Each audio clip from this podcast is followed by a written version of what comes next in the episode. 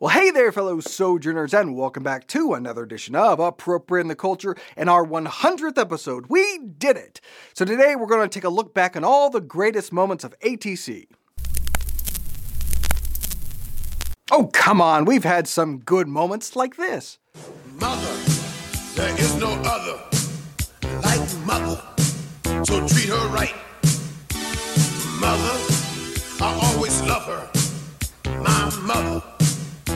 treat her right, treat her right. Of course, not everyone was a fan. David O'Leary said, spot on as usual and loved the extra humor, but Mr. T, that was painful. How dare you, sir? Fool and pity do not begin to describe my feelings to such a slander of Mr. T. But we thank you for your comment. And on this 100th episode, we're going to take a look at various cheers and jeers from the comment section. I'm Pastor Shane, and I'll be your centennial today as we appropriate some culture.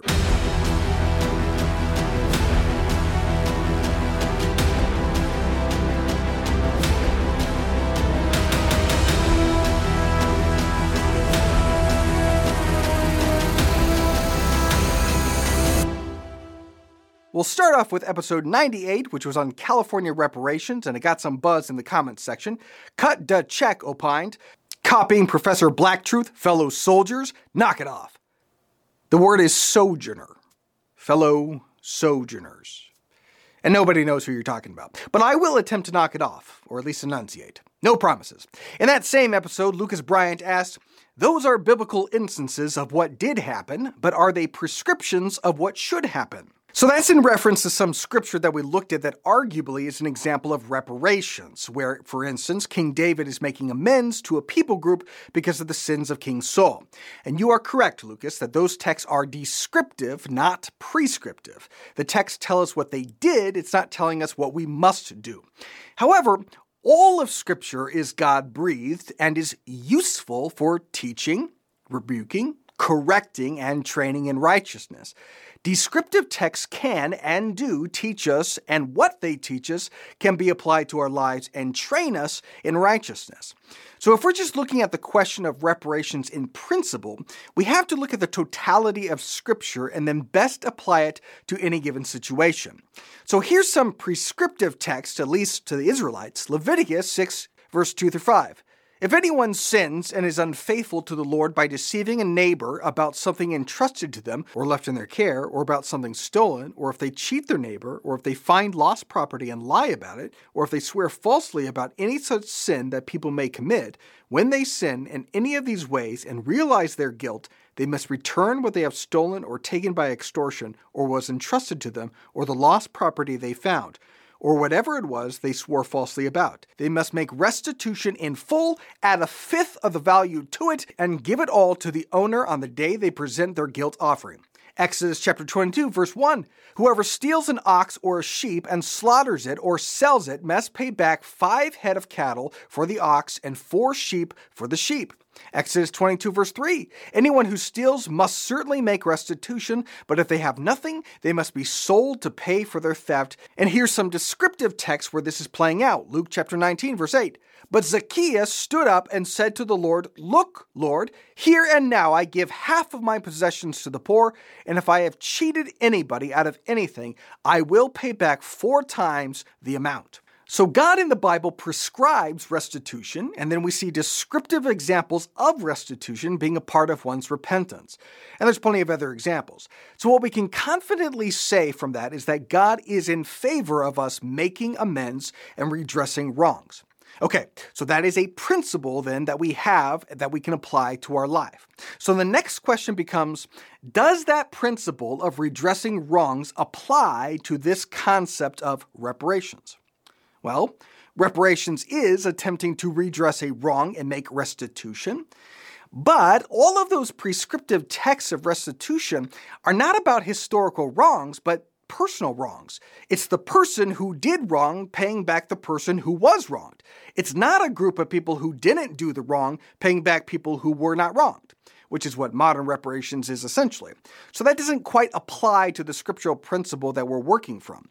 Furthermore, as we saw and explained, we have another competing biblical principle, which is that you are responsible for your sins, not the sins of others.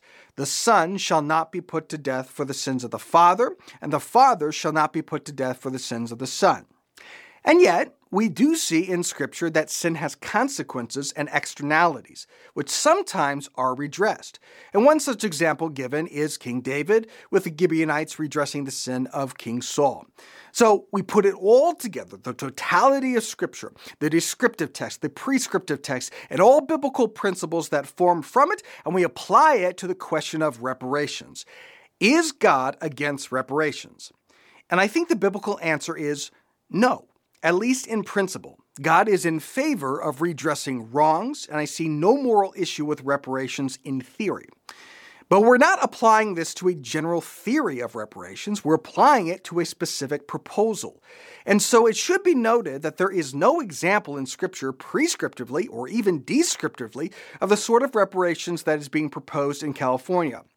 California reparations are applying to things that aren't wrongs. Over policing isn't a wrong. Incarcerating people for crimes is not a wrong. It shows partiality and favoritism, blacks being favored and Asians being ignored, despite the fact that both groups had had historical wrongs committed against them in California. So it's favoritism, which is biblically condemnable. It also violates the biblical principle of not being guilty of the sins of the father because it's generationally removed from the perpetrators of the wrong and generationally removed from those who were wronged. King David and King Saul were contemporaries. It's not that far removed. And lastly, and I think most importantly, biblical restitution is meant to make amends and bring peace. And the purveyors of California reparations admit that their proposal will do no such thing. If anything, it would deepen resentment, brood further division and hatred among the races. So, would God be in favor of that? Does the Bible support that? When we put the totality of Scripture together, I think the clear answer is no. Chuck Rambo, great name, added, Thank God it won't happen. Common sense may prevail. And indeed, that seems to be the case as Governor Lizardperson is set to ignore the task force that he commissioned. What's next? On episode 97, dealing with the new Little Mermaid, Dmitry Skobrieski chastened me, saying, You have great energy. I wish you used it for something useful, though, and not for right wing grifting. All right, you caught me. It's the classic Tennessee double round grift. Step one, I tell you what I don't really think. Then step two, and before you realize what happened, I've run off with your wallet and your wife. Sometimes people just say words without ever thinking about what they mean.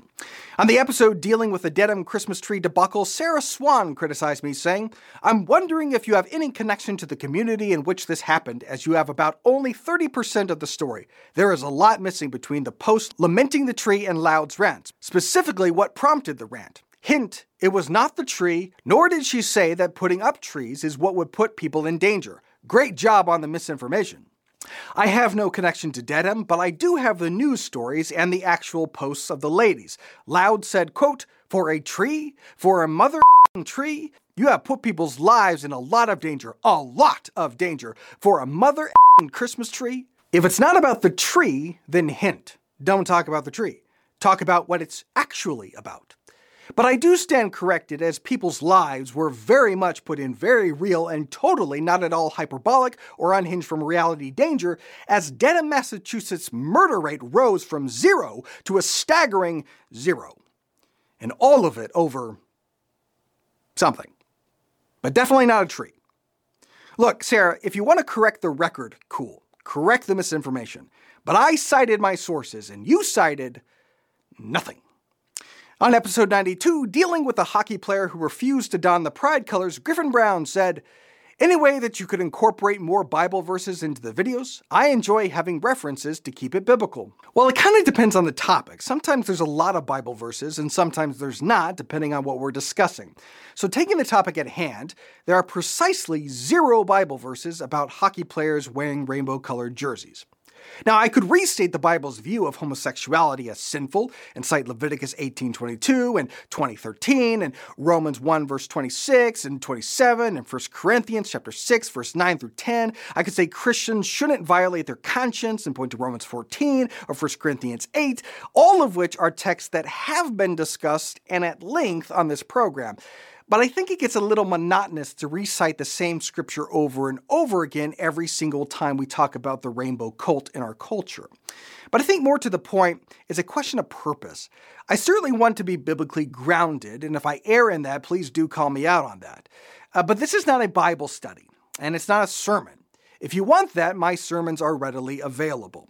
The purpose of this program, in my view, is to show Christians what is transpiring in the culture, the effect of that, the implication of that, in order to convince Christians of the importance of the culture and to spur Christians on to cultural engagement, particularly in the arts. That's what I see as the point.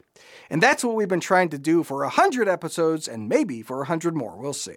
But thank you to everyone who commented and those who support this endeavor. If you want to continue to support it, tell a friend, like, subscribe, rate, review, give a thumbs up. If you give a thumbs down, at least leave a snarky comment. Come on, give me some content. And I'll see you next week for episode 101 as we appropriate some culture.